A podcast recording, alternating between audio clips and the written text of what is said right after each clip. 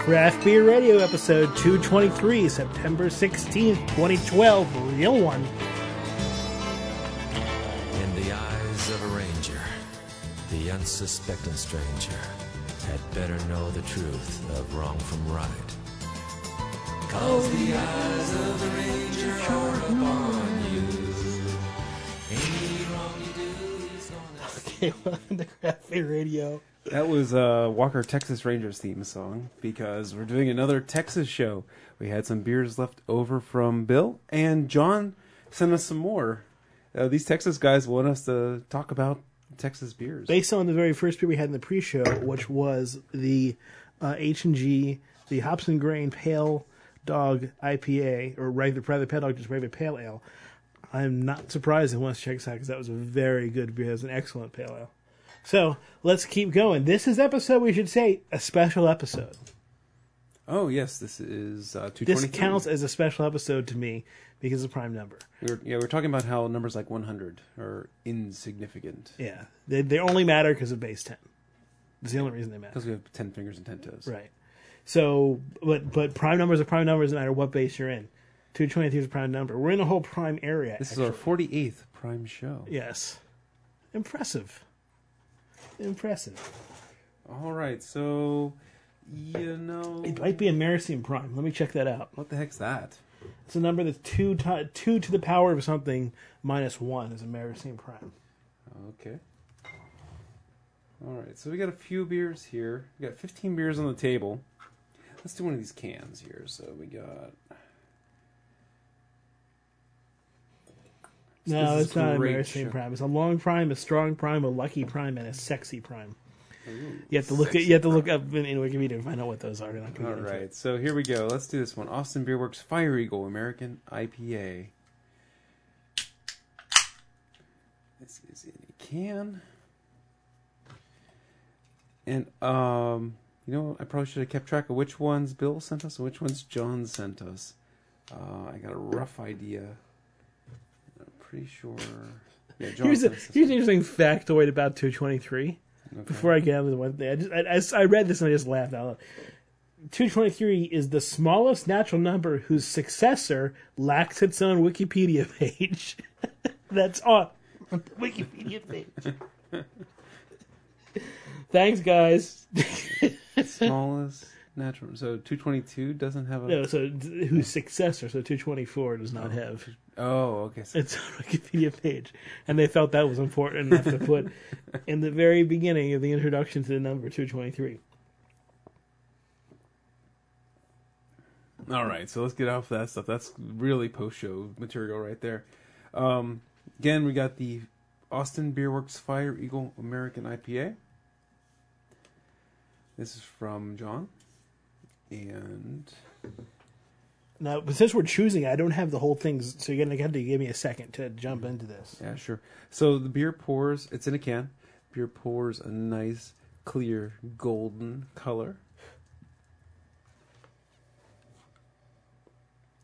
The aroma is a little bit citrusy. There's a little bit of um, Six point four percent alcohol by volume, by the way. Sorry, a little resiny in there too, but Yep. but mostly mostly. The I citrus. smell. I smell more of this. Well, actually, it, it tells me what hops. I was gonna say I smell Centennial. They are in the mix. Uh, Summit, Columbus, Centennial, and Amarillo hops. That's what that edge is. The Amarillo.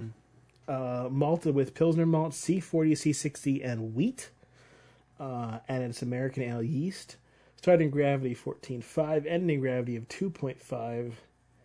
Like I said, 6.4 alcohol by volume.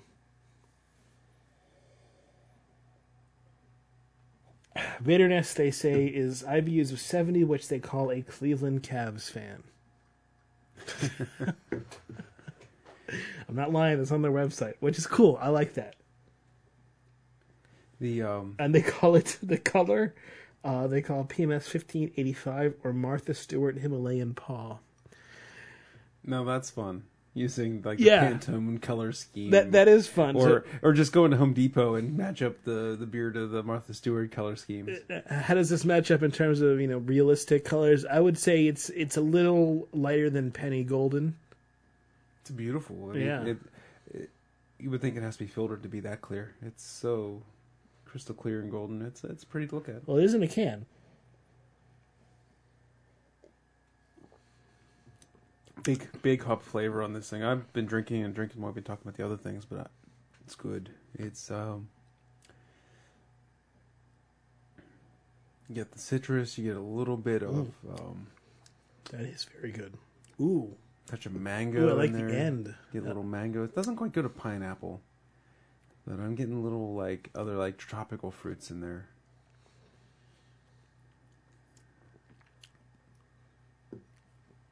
It's almost one of those beers like I don't like. You have leave, to leave go- me alone. I'm drinking my beer. You have to go searching for it, but there's man candy in here. Is there? It's in the middle. It hits you in the middle of, of, of the taste. The first taste you get is kind of uh, citrusy, uh, and then you get sort of the the nice sweetness Mm-hmm. with the maltiness, and then it goes into a little bit more bitterness and a little stronger, resiny hop. That is the Fire Eagle. But it's that it's that middle area Austin Beer Works. kind of hits the the man candy right in the nose. Actually, I like it. Mm. Austin's one of those towns that I would absolutely, I really want to visit at some point because it's kind of a counterculture, kind of like, kind of like Seattle in the center of Texas. Right. I just uh, watched the movie Bernie with Jack Black in it. Okay, It's about this guy who was a undertaker, and uh, he like had a. I don't know for sure. It's a true story, but like he got with one of the widows and like killed her and like was living off her money and stuff like that. but uh, they were talking about they're interviewing I think a real person that knew this Bernie guy and talked to different parts of Texas and it was hilarious because they're talking like and then there's Austin, the People's Republic of Austin. it Austin is its own kind of world, um, inside of Texas, which is its own kind of world. so it just it, it just makes sense. It's it is you know Texas. You think of Texas as a big monolithic entity, especially here in the East where we are. Texas generally gets associated with you know.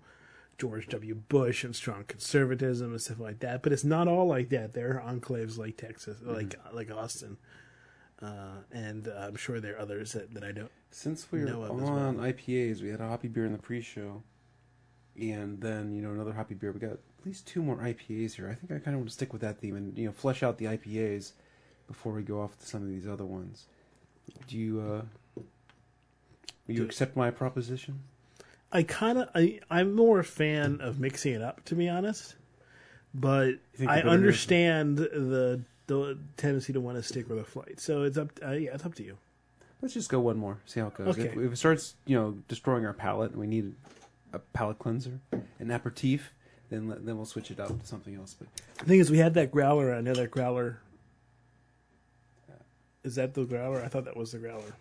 I'm not sure if this one was filled as a growler. I think this was. I think this is their package. I know that there was one that was filled as a growler, right? We drank that one already. Oh, okay. But I, Didn't- I'm gonna have to go check our records because I think it was the Live Oak Hefeweizen, which I think is what John sent us here as well. So I think it's the same beer. I'm not. So go back to our notes and see what we drank previously, All right. the last Texas show. That was, I believe, it was two twenty one. Um. No, we drank a North by Northwest Bavarian Hef. Okay, that's the one that was the growler fill then. Um, I think. Okay, so the next one, I'm pretty sure this one is from Bill. This is the Buffalo Hump IPA from Freetail Brewing Company. Hey, drink it fresh, not for aging, says the little bat on the lab- logo here. Yeah, Live Oak Hef is in a thirty two ounce growler. It says Okay, so. all right. Well, we will definitely get to that. I checked. Uh, I checked uh, John's message, and he said it's in the growler. So it says, "Be sure to drink the growler shortly after receiving it." Okay, we shall. Right. So this, this is again. Here we go. Freetail. Ah, Buffalo Hump. Buffalo Hump. Let me look it up. A lot more uh, dank on the aroma on this one. It's it's a more earthy, almost a bit of an English. No, I mean we're still talking IPAs here, but you know, just comparing the previous IPAs, this one has a little bit more English character to it, but but also a little bit of um, something a little more aggressive. It's not cat pee, it's not pine tree. It's. Now, Beer Advocate, because they didn't have it, their website immediately available on Google. Beer Advocate calls it, it's Buffalo Hump 1840. Beer Advocate calls it a Belgian IPA. Oh, that helps make a little more sense. Yeah, there's something a little uh, farmhousey going on, a little um, something maybe a little peppery from like a saison. or no wonder. like it says right here on the ingredients uh, Belgian Pale and Crystal Malts, four full blooded varieties of American hops. Full blooded? They're hops, they don't have blood. Top fermenting Belgian yeast strain, natural limestone filtered Edwards Aquifer H2O, and you probably can't taste it, but it's in there Texas Pride. Mm. Said It's on the ingredients. Okay, so yeah, the Belgian thing puts it more into context. I was Oh, it does, yeah, because I'm just smelling it. yeah, Yeah, smelling it without knowing it's Belgian you know, you would give you was, kind of a weird connotation. Well, you think it's you know just some kind of strange use of hops, right? You, you're trying to you're trying to figure out like, here's the pieces of the puzzle: hop, hop, hop, hop, hop. How do I put them together to get what I'm tasting? Mm-hmm. And if you're not thinking that Belgian yeast are- is in the mix at all, you know you're you're kind of like, but yeah, now that you know that it's a little bit. Hmm, I'm trying to think now it's it's a, either a farmhouse or maybe kind of like a Westmalle type character. You know, if you're familiar with the Westmalle beers, I think maybe that's what I'm tasting.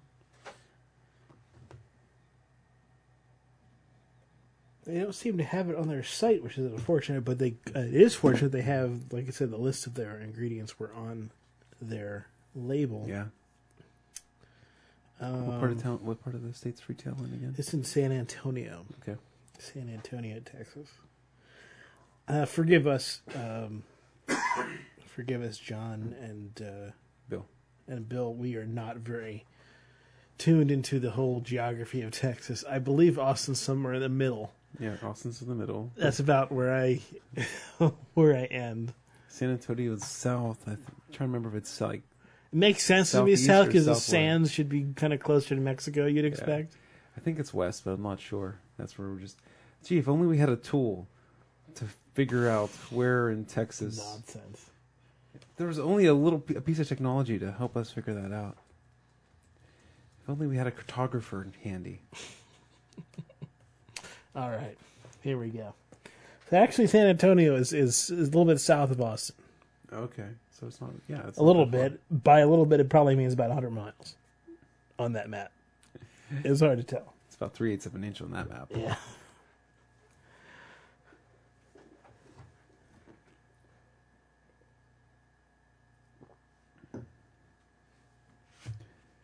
So Belgio IPAs are style of beer that I don't normally fall in love with. You know, I can count on you know one or maybe two fingers the ones I really like, and uh, you know my favorite. I net like I said, uh, I, I probably told this story before, but I've had Houblon Chouffe, I've had Urthel Hop-It, I've had you know some American ones, and they just I never liked them. They all tasted like I think I think our favorite one. I think between us too. I think Raging Bitch is yeah, probably our favorite. Flying Dog Raging Bitch. I, I dig it.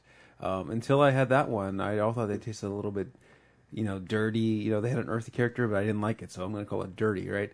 And um, I don't know. I'm kind of I kind of enjoy this one, but you know, it's not up in you know something that I'm like, oh yeah, I really like it. Yeah, I think I think I'm with you on this. I think there's a little bit. I'd almost call it spearmint in the flavor. Um, okay. Uh, you know, it's it's it's not a, it's not a major component, but it's there. It's it's it's in that sort of range. Um, yeah, it, it doesn't quite hit like I mean, the Raging Bitch has, has an interesting. Uh, I think it's it's kind of it's a little bit sweeter and has uh, uh, a more hoppy, more you know, more a lot of pil- use a lot of. Pilsner malt in there, so the Pilsner malt carries through. And then you know they I don't know how they hop it, but then you know the Belgian yeast. I think the Pilsner malt's really one of the main things that turns Raging Bitch into something I like a lot. Excuse me. Yeah, Raging Bitch to me is a is a real drinker. Mm-hmm. Um, I mean, most Belgian IPAs don't fit in that. This one doesn't either. Um, it's interesting and it's tasty. It has it's. I, I can I can respect it as a beer certainly, Mm-hmm. uh, but it's just not something that I'm going to be like, yeah, give me give me a couple. Of It's interesting how you mentioned spearmint because that really rang a bell with me. You know, I would twist it a little bit to wintergreen, um, and, and even it takes me back to a place where I've you know found fresh wintergreen in the woods and have chewed Mm-hmm. on it. You know, it just takes me back to that you know experience. Um, while it's not minty, really, it maybe the other volatiles Yeah. is what taking me back. There Yeah, there's a bit of that. There's a bit of that cooling, cooling bit, Mm-hmm. right, of of the mint that comes through. So, like, I guess that's menthol.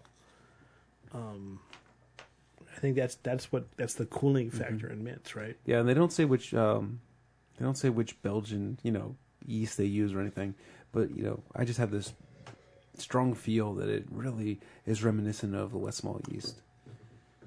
You know, it's pretty distinctive yeast. It's yeast I like a lot, um, and I'm tasting you know a lot of the characteristics that I'm used to in this beer.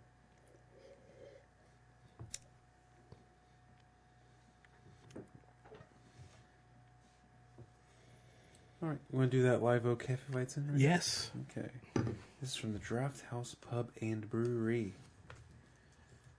This is a, a nice little. Um, it's a neat. It's 32 ounce growler, like Greg said, but it, you know it has high shoulders. It looks like an old timey medicine bottle. Um, I like it. It just has a great look to it. Simple marketing. The Draft House. This logo. from Live Oak Brewing. Oh, you know what? Maybe, maybe it's a Yeah. guest beer from. Yeah, that makes sense. It's a guest beer at the Draft House, and it says Live Oak Brewing's Hefeweizen. Um, They're in Austin. Uh, their Heffa is marketing speak to all hell. I- you know, I well, you're parsing the marketing speak. I'll talk about John. Jo- If the dude knows how to pack beer, I could not get into these beers with my bare hands. I had to get a knife out and cut through the bubble wrap and the packing tape. And look, he uses electrical tape to seal the caps on half these beers. It's John, you. He's like, did all the beers make it safe? I'm like, they would survive a nuclear explosion. I don't know if they survive if they survive a nuking the fridge incident, but they they do go far Harrison now. Ford survived the nuke in the fridge juice incident. Five point two percent volume says rate beer. Um, uh, because I, I I like doing this, I, I like to give out the the numbers. Go for it. I'm having Beer trouble with this electrical tape. Rate, rate beer gives us out of a thousand for out of a thousand, out of a hundred for the style gives us a ninety eight. They should do it out of a thousand. They should do it out of a thousand, They should. Then it'd be 980 something. just nine eighty. Well, but then they could have an extra degree of precision in there. Yeah, but then like like they might say, it's a slippery slope. your your rating is out of ten million. Make sure you're accurate. Okay, I got the electrical. Oh my goodness, John. that was insane. Thank you. Thank you. I appreciate it thoroughly, but uh, now I see why you were so anxious to send beer. You just wanted to torture me. That is a neat little growler.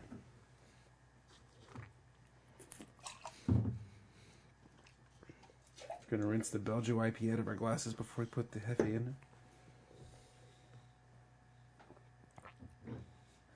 Okay.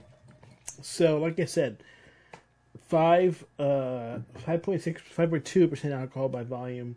And really, there's not much else I can tell you about the beer uh, because their website is rather slim in information. Unfortunate, but it happens.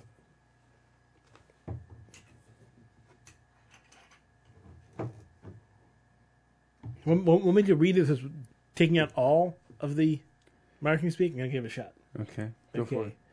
Uh, modeled after the classic wheat beers of Bavaria. Our Hefeweizen is fermented with a Weizenbier yeast strain with flavors for drinking. With flavors for drinking. I had to have the drinking part Oh, you, So- you made that up yourself. with flavors that are available year round. There you go. Okay. The uh, pour is cloudy, straw yellow, small little head on it. We're not really drinking these in Weizenbier glasses. These are our, our Spiegelau snifters. Um, smell on it is a banana party. Banana, a little bit of. I don't know. I was gonna say a little bit of clove. It's it's it's fleeting if it's there. It's um. it- It's pretty banana heavy. I guess there's a bit of there's a bit of clove just to kind of round it out, but Yeah, I mean, there's big banana. There's a lot of wheat. There's, there's not really much spice in the nose. a little smells bubble smells gum. good though. A little bubble, bubble gum. gummy. Yeah.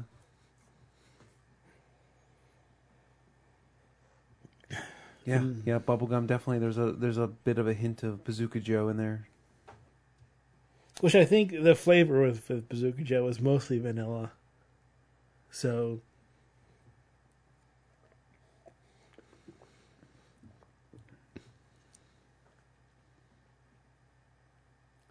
That's a nice a nice mouthfeel and flavor. It's um you mentioned vanilla. It does go a little vanilla in there. mm. Has a, a very hmm, that's that's yummy. now this is this is like not this- one. There's like this mouth coating thing that's just like I don't know. There's like this umami thing going on, just making it like savory and yummy for Yeah, some reason. it is very. Ooh. Mm. I'm just enjoying the aftertaste now. Now it's not one we can really stir up and, and get the sediment in because it's a growler, but but it is already. I mean, it's not clear. So um, There's plenty of yeast taste coming off of this thing.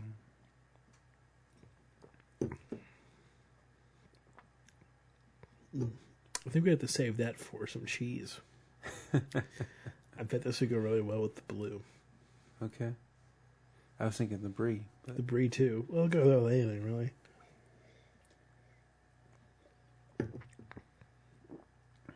What else is there to say?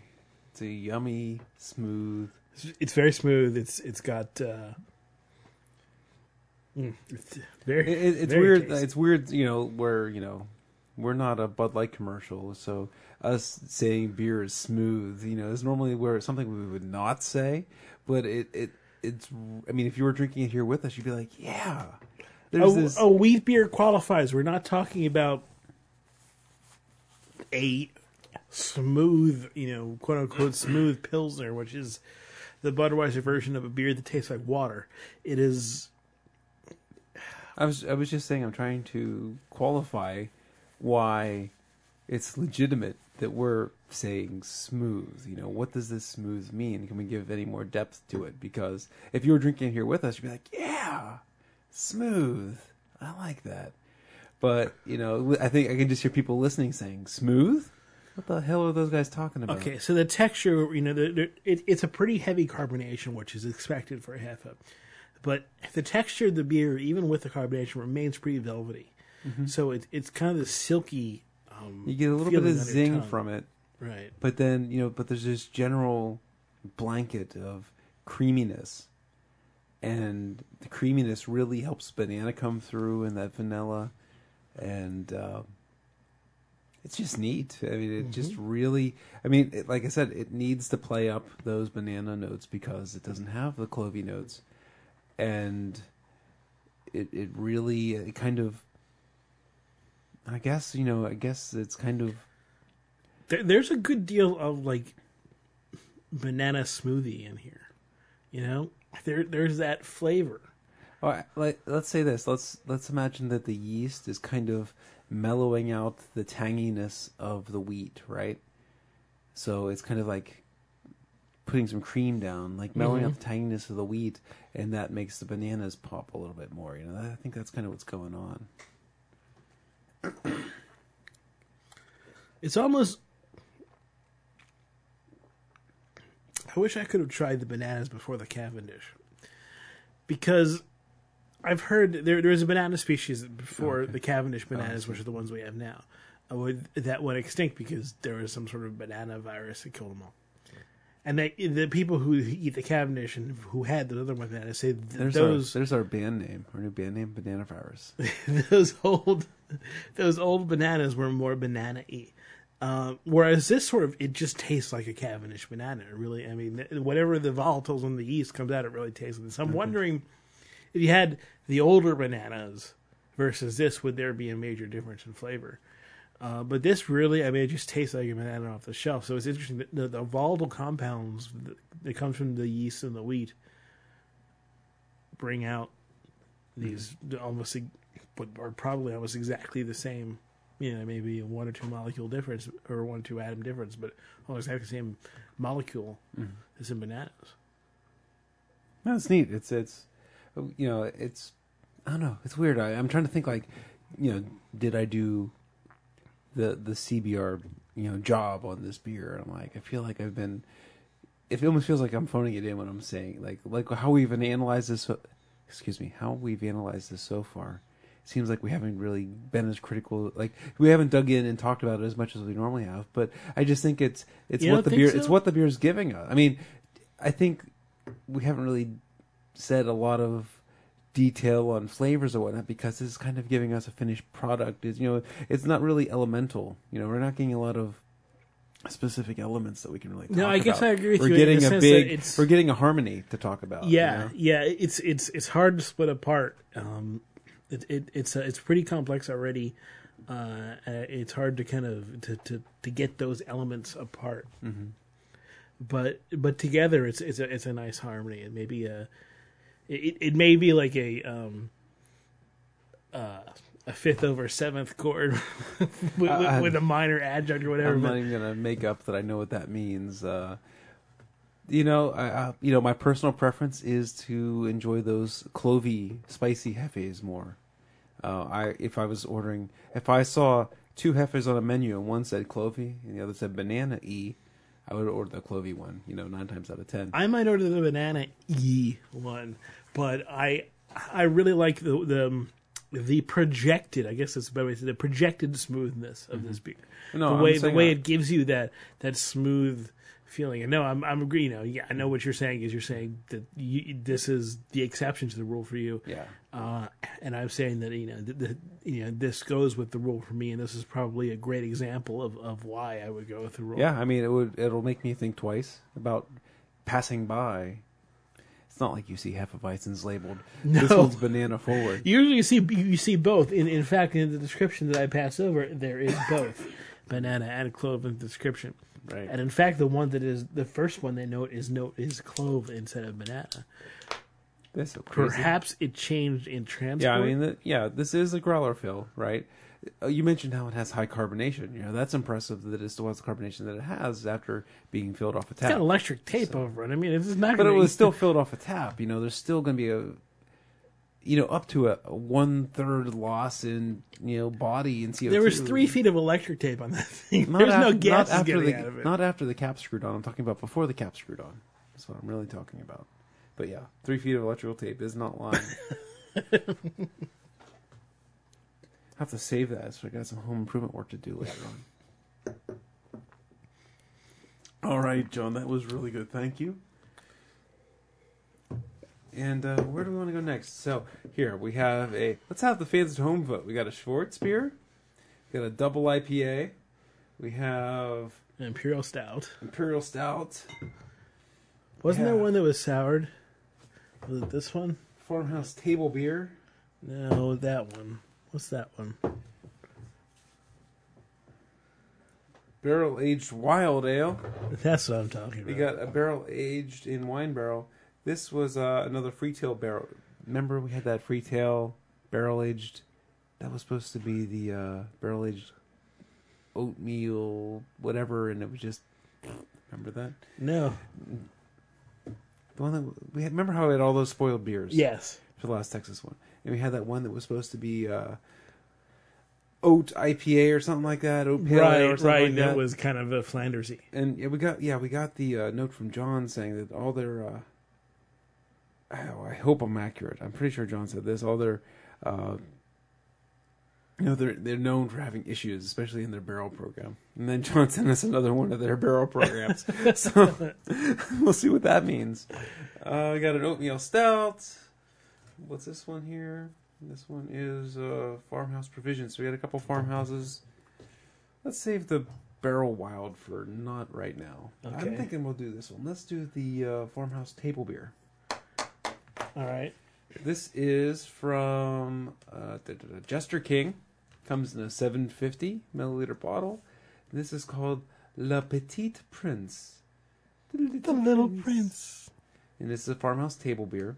Uh, farmhouse table beers are kind of like your, you know, every day after work type beer. It's 2.9% ABV. Yeah. Its original gravity was only 1027. Um, yeah, so it like- says OG here 10, 20, 10, 1.024 is the original gravity. okay, the And final gravity 270. 1.002. 2.9%. This is the very definition of a small beer. Yes. Um, you know, I haven't had too many of these. I've had uh, Avril from du- Saison Dupont. You know, that is their table beer. It's a little bit higher in alcohol. I've had the Grisette from East End Brewing, which was more of a. The Grisette has a fun story with the name. The Grisette is actually named after. So the, the coal miners would come out of the cave, the mines at the end of the day, and they there would be uh, a lady there in a gray dress w- with beer, you know, for them to take home for dinner. And grisette is like gray woman or something like that, you know, gray lady, gray gray uh, miss. So the beer was probably gray because the mine was all dark and I think it was just was clothes, wool clo- woolen clothes or something like that. I think But it more so. they're probably white when you know wool is white. Well, but no, then- it was the lady the that had the beer at the entrance, not. But the I'm saying the miners. dust Oh. made the white clothes You're- gray. You're, you're really stretching there for never being there. Uh, this is like Jeff said, available in 750 milliliter bottles. Uh, limited uh, draft availability, uh, draft availability, but it's uh, available year round. It is watered. The very first ingredient, because this is the most important ingredient, water is the Hill Hill Country well water, malted with organic pilsner, organic two row, organic wheat, and organic CaraMunich. So lots of organics in here. Hopped with Czech Saaz and East Kent Golding hops. It is in a uh, what you call it? What you call it? Continental. Continental hot beer. Thank you. Couldn't think of the word. Farmhouse yeast.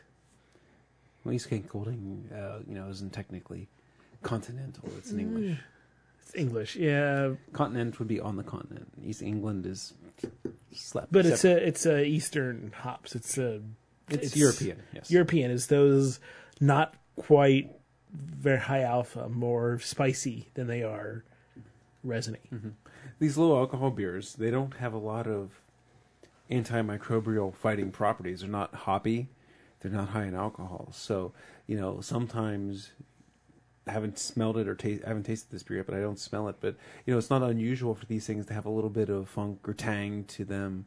You know, think of um, you know, think of the kvass from East End, right? I mean, it's you know fermented with bread yeast. Bread yeast isn't as pure as beer yeast, so there's some other things in there that it can get tangy.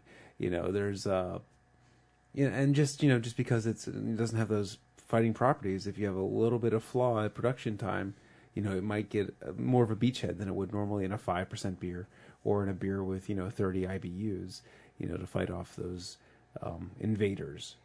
So Inter- we'll see. If- if- interestingly- if, it's a clean beer, then you know I think it's a kudos to them. But you know that's a risk when you're brewing a two percent beer. Three percent. Two point nine is close enough to three that I would call it three. Interesting they say here refrigerated minimum twenty four hours before opening. Now I imagine that means basically they want you to serve it cold. Um because the idea is Well, it- it not also- that it requires 24 hours of It, it could mean that. That's. It also could mean that you know when it's at room temperature, the I doubt this is it, but it could mean the yeast are you know are a little more, little less refined. They're not your typical bred for a thousand years to be beer yeast yeast, right? They so they might not flocculate out. So at room temperature, they might kind of be in suspension. And if you have them cold for a day or two, they'll drop out, so you'll get a clear pour. But you figure it would have been cold for a day or two. I mean, although they, they do say Our- store cool and, and upright, they say. Um, I'm just that could be the other reason to to say to to make sure it is at drinking temperature for X days. well, they say okay, so it says store cool and upright, and then under it refrigerate a minute and twenty four hours before- before opening.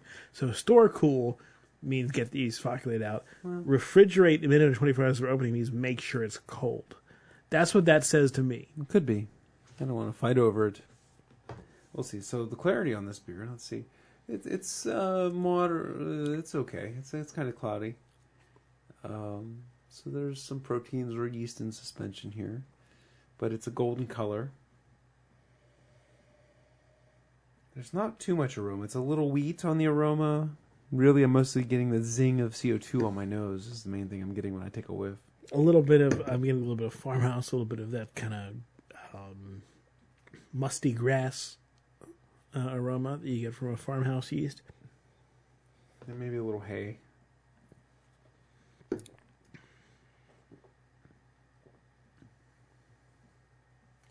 Perfect Perfect.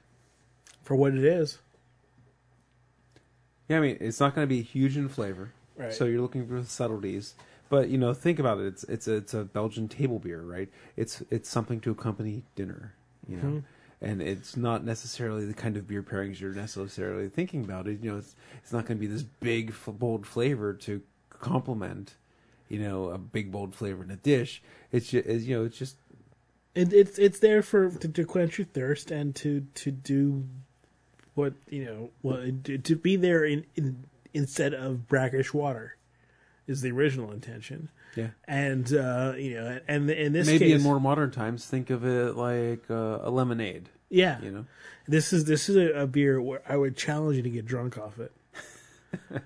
I mean, at three percent, you'd have to drink two bottles of this to to, to really start feeling it, and no, it's hard it- to do. That, so- that, that'd be that'd be a couple meals in and, in and of itself. It's, it's certainly. I mean, it took a couple after these other beers we had in the flight. It took me a couple sips to get acclimated. The first sip, maybe a little chalky or something like that, you know. But really, after two or three sips, I'm really getting tuned into this, and I'm digging it. So there's a wheat base to it. At least it tastes that way. It tastes like there's a big wheat base. there is it. wheat in there, but yeah, I, mean, I think the wheat is, is, is huge in there because that, that gives it some tanginess. That gives Yeah. it some extra power. That's not just sort of sweet or or, or barley y. It's really got some kind of wheat. Yeah, it does taste clean. Like I said, you know, it wouldn't be surprised if there was a little bit of you know infection going on, but there's a nice clean thing in there, clean flavor.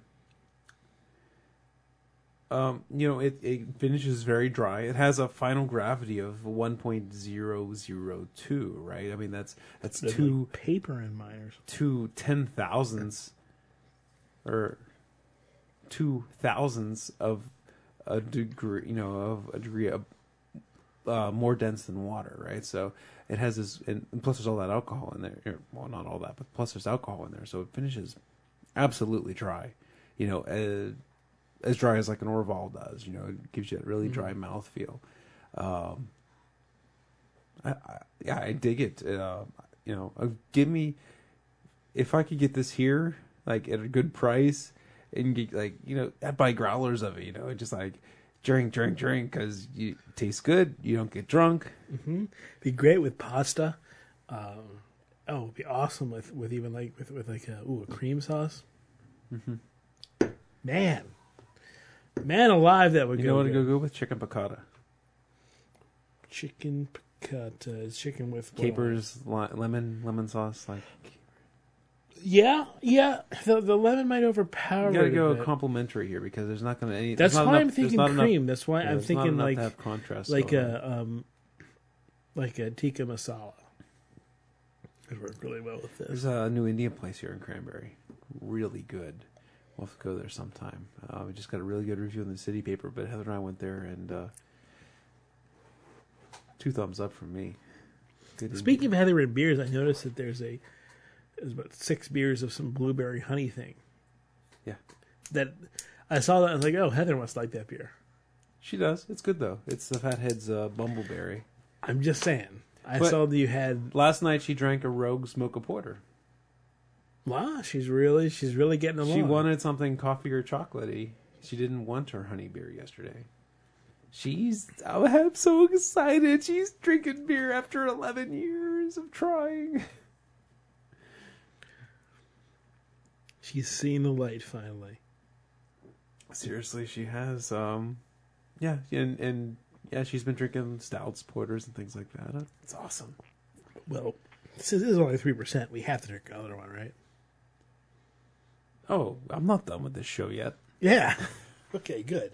Just making sure. I like that. I I Yeah, really Me too. I like I said for what it's trying to do. I mean, is it is it the best beer I've ever had? No. I don't know, even for what it's even not for what it's trying to do. I think even for Oh, I, don't any, get me wrong. any session beer. don't get me wrong. I think it was. I, I, I thought it was really great, a great beer. Period. But mm-hmm. for what it's trying to do, it was perfect. I mean, exactly on the money. Nailed it. Nailed it completely. That was Le Petit Prince from Jester King Brewing, so I gotta say, just you know, big ups. Austin, Texas. Those commies. Okay, so It's so- the capital of Texas. all right. So we got a few more Jester Kings here. Now we, an have, oatmeal stout from Convict Hill. That sounds. but, but you want to shed for the stout show. So what I was saying, what I was thinking is, we have two of these stouts. okay. So let's do one of them now, and then we can, if we like it, we can repeat it on the next show that we do. Why? I don't know. Cause Cause. um, we got two barrel wild thingies going on here. We got the double IPA here. It's a Schwarzbier, which you probably want to save. Um, they do have this farmhouse provision ale from Jester King also. what's the ABV on that So sucker? it's almost ten percent. it's not your table beer. You know what? Let's do that because let's contrast the table beer versus their versus the the farmhouse provision ale. Let's. I like that. This is the Mad Meg. And there is a lady with a kettle on her head and a bloody sword and blood splattered all over her face. I would guess that's Meg. And she's mad. Mad Meg refers And to a peasant woman from Flemish folklore, also known as Dul Griet or Dulgret, who leads an army of women to pillage hell. Oh, nice. So that's devil blood on her face. She's famously depicted in the Peter Bruegel the Elder's 1562 painting by the same name. So go ahead and look that up. It's a uh, rough translation of the French term bière de provision, which was sometimes used to describe special beers that were suitable for extended storage and aging. We didn't do that. Uh, it's golden colored. They say quite Big. strong at nine percent alcohol by volume. They're right about the golden color. This beer poured with a um, foaminess that scares me because usually infected beers pour that foamy. Well, remember this is a wild uh, farmhouse. It's uh, No, it's a farmhouse. It's not a wild. eh, yeah, you kind of you kind of skirting a line there. Uh, or, organic pilsner, organic two row wheat, and Cara Munich malt. Those those are pretty much the same as the the other one as as the the petite Okay. uh, prince. Uh, Saaz needs Goldings again the same. It's just really the amount yeah, of yeah, it malts. pours golden still. Um, a little orange. It's it's quite cloudy. You cannot see your finger through the glass. Um, still a huge head. I- So it's this is actually a great a great example because it's the same exact ingredients. yeah, it, it- It's just it- different formulation. Yeah. Do you have IBUs on those? Yeah, IBU. Uh, well, I know I don't. I have the original gravity, but I don't have IBUs unfortunately. Uh, original gravity one point zero seven four. Final gravity one point zero zero seven. Nine point six percent alcohol by volume.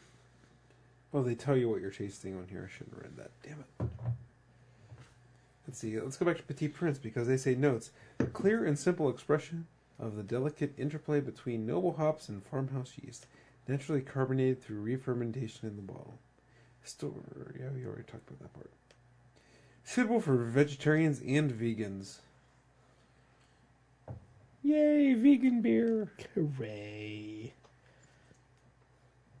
And after we taste this one, I'll read this. I shouldn't have read the, the, the, the here's what you will be tasting part of the label. The head has dropped a little bit. It's now down from three fingers to about a finger. Yeah, it's big. It's really blanketing the aromas. I'm not getting too much I'm off through it. getting mm, leathery and a bit of spicy. Yeah, I'm gonna take a sip because, like I said, you know, that it's blanketed. If I'll try to smell it again later. Here we go.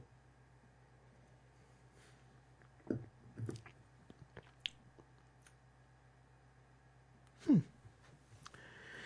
Kind of, kind of has an orange juice kind of flavor to it. There's right? an acidity to it too that is Yeah. kind of like orange juice as well. Yeah, it was the first thing that came to my mind was sort of an almost kind of pithy orange juice. Um, Yeah, it's not too, not too funky. I was worried about you know funky. Smelled leathery. The, the here's what you'll be tasting section of the label said something about funky. It's not It- all it- that funky. Maybe a little bit of, of earthiness in it, there. you know, I'll be completely honest here, and and this could be just you know my knowledge affecting me. It tastes like the same beer as the Petite, just stronger, right? I mean, there there's the, like the the accents and and the and you know the flavors are tuned up. Everything's kind of you know tuned to eleven, but mm-hmm. the I can I can taste the Petite Prince in there. I can taste the little beer in the big beer. Uh, I mean, like you said, a very. We don't know about proportions, but the ingredients are the same. It'd be really cool if this was just a big version of the little beer. Yeah. It'd be really, really cool. If this was like If- the, the second runnings or something. Yeah, it'd be really, really cool if the Petit Prince was the second runnings of Mad Meg. You know, Yeah. um, we don't know. We don't have that information. It's a possibility. It certainly is. we should explain what second runnings are. so when you make a big beer, like a ten percent provision ale, there's enough residual sugars left in the grains to make a small beer, a low alcohol beer. You know, typically brewers will do this when they brew their barley wine. If they do a seasonal barley wine, you know, for example, East End Brewing brews Gratitude, and with the second runnings, they make a beer called the Bitter End.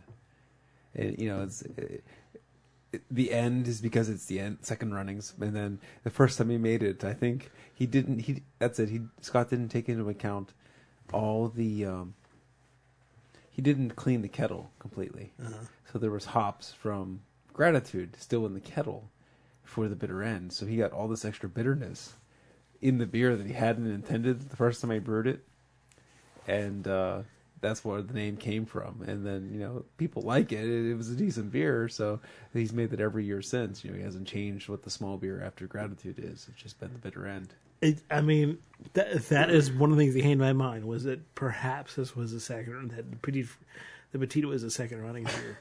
Um, them being both available year round, it would not surprise me, especially and especially because of the the similarity in flavors. You know, it's just like this one is tuned up. This one, this one has a carb, you know, it's an extra carburetor, and they they push the engine a little bit hotter. It, it's still very good. Uh, and and really, I'm not detecting much in the way of imperfections. Maybe the aroma is a little bit off, um, but the taste is great.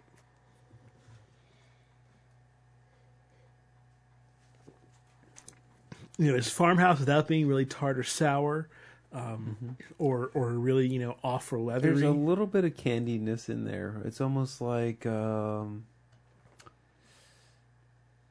hmm. eh, How do I describe this? I'm really happy to see them use Saaz and Geese Goldings because I think that there, there's a tendency, especially in American brews, to use those American hops, and I think that that can get a little uh, that can make things a little off balance, especially when you're, you're going for doing- those French Yeah, styles. if you're doing yeah authentic Belgian French styles, you're not going to, you know, put Cascades or Centennial in there. I mean, maybe you might add a little bit early for some bitterness, but you know, I mean, I don't think it's too unusual to to see people using EKG and Saaz for their um, for their hopping and you know beers that are like like the intention of these beers are to be you know Belgian style recreations. Um, what was I going to say about this though? Mm, Megan. I know a Megan, and she's very nice and lovely person, and this beer suits her. It's it's um the citric the citricness of this is kind of it's got a little funky, just like The- you know it's uh, you know pointing out that there's not American hops in here. Now I'm confused why it seems a little orangey. You know, it's like because you normally wouldn't get I that. think it's it's the wheat. To be honest with you, I Oh, think it's the be. tanginess of the wheat. Could be, yeah. Oh, that's what I was going to say before we talked about uh, whatever we just talked about the the continental hops was you know there's a there's a bit here you know it, Belgian single you don't really see those all that much so people might not have a great idea of what a Belgian single tastes like you know I'm thinking of like Smuttynose Star Island Signal single Belgian could- golden. if I could talk it is generally what it's called. Belgian golden, like well but this one has a little more um, bread to it you know there's a little bit of double in there there's a little bit of of well, it's a stronger beer. It's got it's got more sugars in it, but I, I don't know. Like Golden Monkey would be an example of what I was thinking. Belgian single. Um, well, that's a triple I mean that has candy sugars that's, okay, that's, right, that's yeah, I guess you're right. Um, But what I'm maybe it, maybe it's a long boil time that's giving it some more kettle caramelization. But there's there's a sweetness that's coming from a little bit more you know dark character in there. And maybe it, maybe it is like a 90 minute boil or a longer boil for this beer.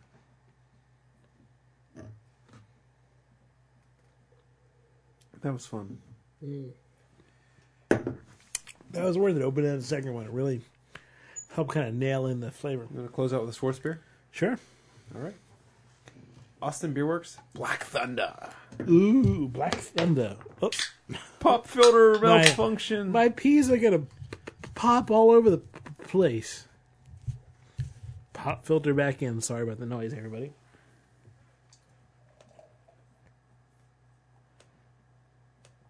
This is a can of Black Thunder from Austin Beer Works. Okay. Um, so Austin Beerworks is one that had the awesome explanation. So Yeah, we already did the, uh, the, the Fire Eagle from them. An IPA that we did at the beginning of the show that we liked a lot. so let's uh, give you the availability on this. This is a 5.3% alcohol by volume beer. Um, there's their explanation here is four before you break out that Mick Jagger impersonation. So we're past that point. It's a Mick Jagger impersonation, Jeff. Don't even. Tr- um. No, I can't even think of. a I can, right. I I can do more of a who's the other guy? Who's the who's the uh, other guy in the Stones? Who's Uh, like Keith Richards. Keith, oh, dedicate, better hit. That's that's horrible. that is worse than I thought your Mick Jagger would be. Um, Um, they call it uh, the bitterness is 45 IBUs, which they call uh, for bitterness an Arrested Development fan at 45 IBUs. The color PMS 4975 or Martha Stewart Weimaraner, which is pretty much a it's a very very dark brown. yeah, you'd have to smear that pretty thin to get the gray Weimaraner color out of it. But uh, gravity 12.4, ending gravity of 2.5 hops. German Magnum, Tettnanger, Saaz, and Hallertau. This is a big old German hop beer, which it should be for a Schwarzbier. Hot with Pilsner, C60, chocolate wheat, and debittered black, and it's an Urquell lager yeast. Hmm. Smells fantastic. That's curious that they use the uh, Urkel Yeah. yeast for this. If a stout and a Pilsner had a love child, it would be Black Thunder, they say. Oh yeah. I'm liking this site. the, the, the, the guy that's uh, the marketing guy's earning his keep, Absolutely. having a little bit of fun. Who would have thought of using? okay, here, here's here's here's a, here's a full thing, not the full thing, but here's here's those two sentences. If the stout and the pilsner had a love child, it would be Black Thunder. It would also be a miracle because beer can't get it on. Oh, a guy after my own heart. If you go to Austin, you're going to have to hang out with the label. I definitely. That's just man. Somebody knows my style of, of of crappy humor right on the money. Okay, so this guy, it smells roasty. It smells. Yeah, it, it doesn't really smell portery. It has a little bit of a crisper smell to it. It's you know it has that roast, but it doesn't. I can't say it smells pilsnery. It just smells a little more German, a little more German than. uh Exterminate. If you don't cooperate, I'm going to have to take you to headquarters.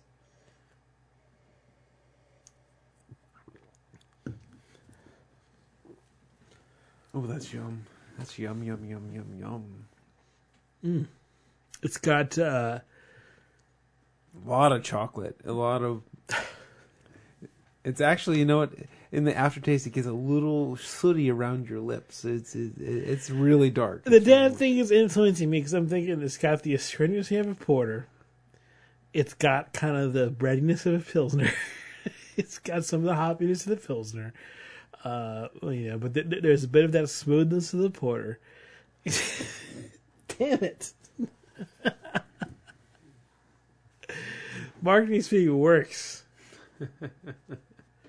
I guess like I said, it's good marketing speak. It's marketing speak that's after my own heart, so it's not surprising. It's um, it's really roasty. It it doesn't eh, like. I don't want to make it sound like it's overpowering, but it's definitely lingering in the aftertaste. It, if it's if it hasn't stepped over that overpowering line, it is tiptoeing up along it. I don't know. I mean, compared it's as robust as you can get with It's this. it's it's pretty robust, but I like it. You know, mm-hmm. as as, as what I'm saying is, it, it's it's it's this far from going too far. I'm in generally this far being, according to Jeff, about mm, ten centimeters. No, that you said centimeters. Yeah. Ten centimeters is this far. Really? Okay, three centimeters. Two. No, Greg, come on. What? Ten centimeters? This is a centimeter. That's a centimeter. Yes. All right, so it's about a centimeter. I, I'm used to inches, and inches like this. Why'd you use metric? I don't know. So inches like this, two point four. That's not an inch. That's that is like that's like two inches, two and an eighth inches. Really? So is this an inch? Inch is this. Uh, You've yeah. just you've adjusted. Okay. Yeah, I know. I did adjust, but I was like, all right. I'm not good with Greg has good eyes, but he would have never been. You would never pass like military pilot school because you can't judge sizes of things. Sizes of things are hard to judge with your eyes. I know that because I know pareidolia and, and you know the, the the facts of the of the way the human eye works. So I actually know that you can't judge things with your eyes very well at all. Part of the thing, like pilot training, is you have to like be able to say like that thing down there is so far away and so big. You know. I bet you get used to that sort of thing, you know, especially when you have reference points on the ground. Those things I do not have when I'm extending my fingers in space. I don't know. When, this is really post show, but when your hands in front of your face and you're saying this is an inch, and what you draw is like two and an eighth inches, that's insane, my friend. Uh, I said, yeah, you okay, were like okay. you were like this big when you said an inch. yeah, no, I, I, I, I admit completely that that my ability to measure things naturally is a, is a strong failing of mine. That's why I like to keep a ruler of some sort around. Gotcha. Uh, uh, you know, we've kind of we've talked about it. This is good. I think it's ranking time. Oh, This is the Black Thunder from. Well, think it's ranking time, it's time for me to pull out my computer and its uh, its lovely ability to type. Yes, there's uh, how many beers tonight? Uh, six. Well, I went first last time, Jeff. That means, Jeff, you go first.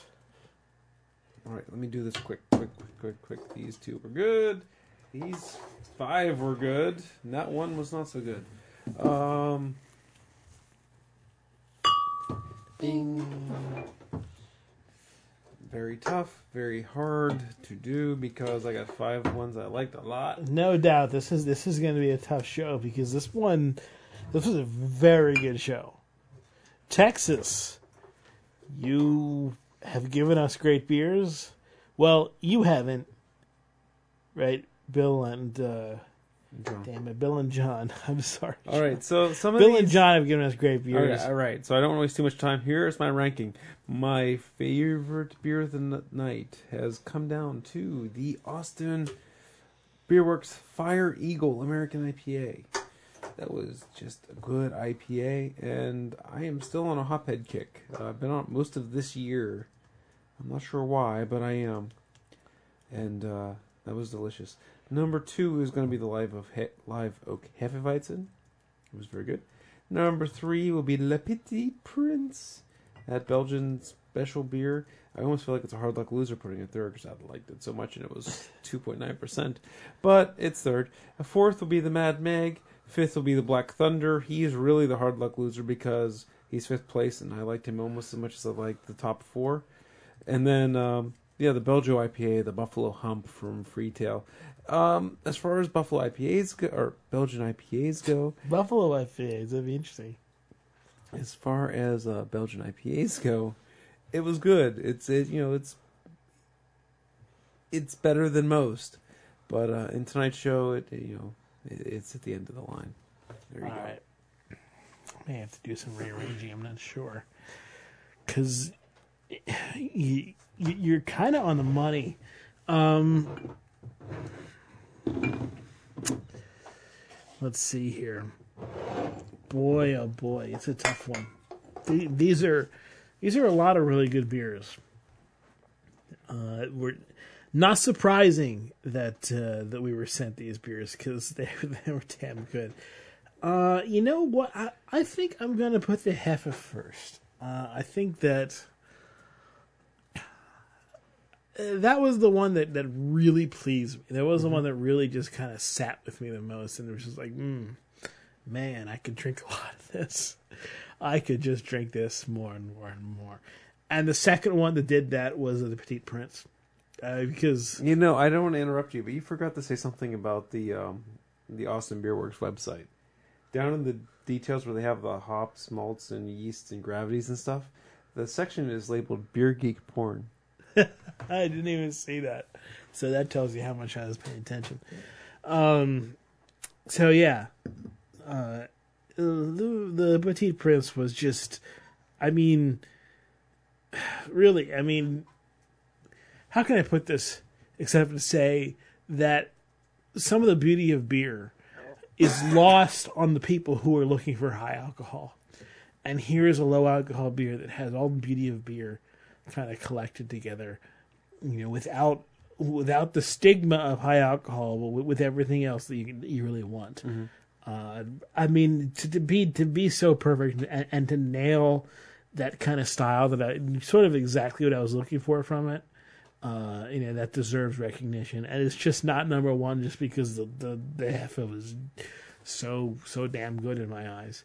Uh, but the, the Meg has to follow that because you know it's like okay, turn take the Petite Prince, which I really liked, I loved it, and then just turn it ever turn everything up to to eleven. Okay, great, fantastic, still love it. Uh, just not I, you know I can't drink three bottles of it, but you know I'm on a diet. It's okay. Um, the the poof yeah, hard luck losers this time in the Austin Beer Works. Fantastic beers with a great website. Both of them uh, have a are, or fantastic. Which one wins? Which one? God, which one does win? It's it's it's a struggle, but uh, my my current preference for Schwarzbiers over IPAs is going to take the field here, and the Schwarzbier is going to be the IPA. Just it's just a current preference thing. Uh, they're both great. Try them both. Absolutely try them both. And last the uh, the Belgian IPA, which yeah, I mean, get Raging Bitch instead. All right, everybody. Thanks for listening to Craft Beer Radio. And uh, tune in next week when we have another. Why is this not working? Are we gonna?